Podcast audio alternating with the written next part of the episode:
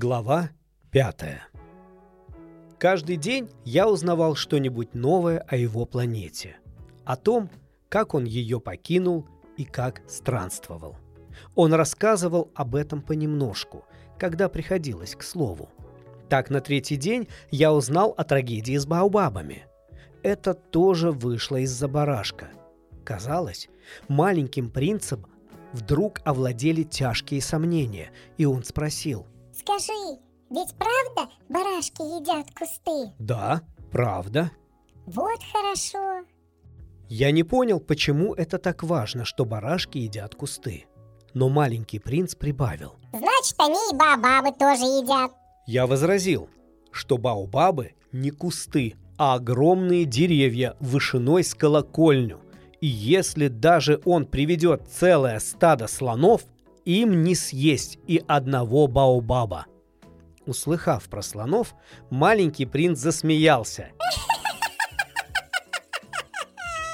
Их пришлось бы поставить друг на друга. А потом сказал рассудительно. Баобабы сперва, пока не вырастут, бывают совсем маленькие. Это верно. Но зачем твоему барашку есть маленькие баобабы? А как же? Воскликнул он. Словно речь шла о самых простых азбучных истинах. И пришлось мне поломать голову, пока я додумался, в чем тут дело. На планете маленького принца, как на любой другой планете, растут травы, полезные и вредные.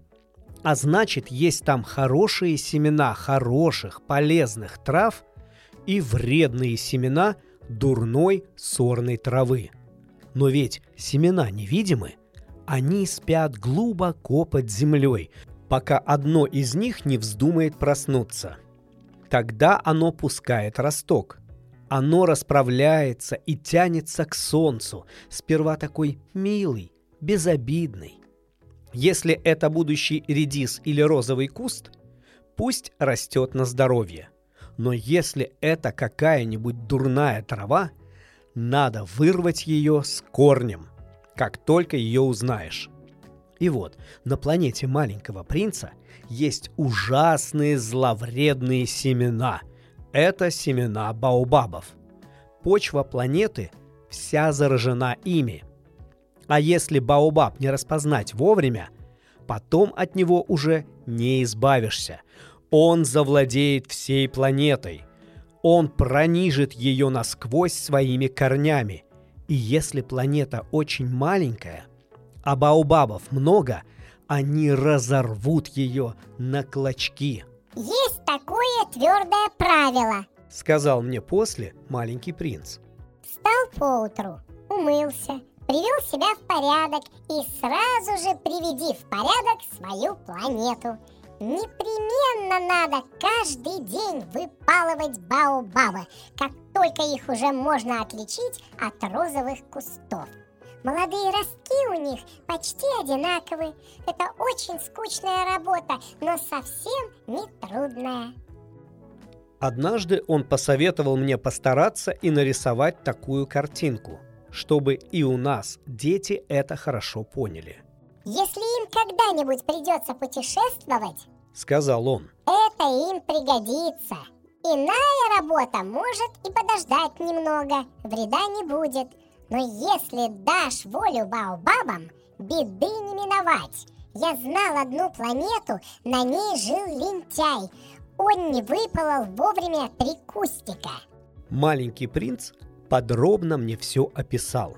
И я нарисовал эту планету – терпеть не могу читать людям нравоучения.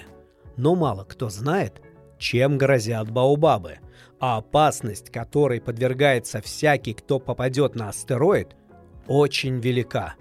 Вот почему на сей раз я решаюсь изменить своей обычной сдержанности.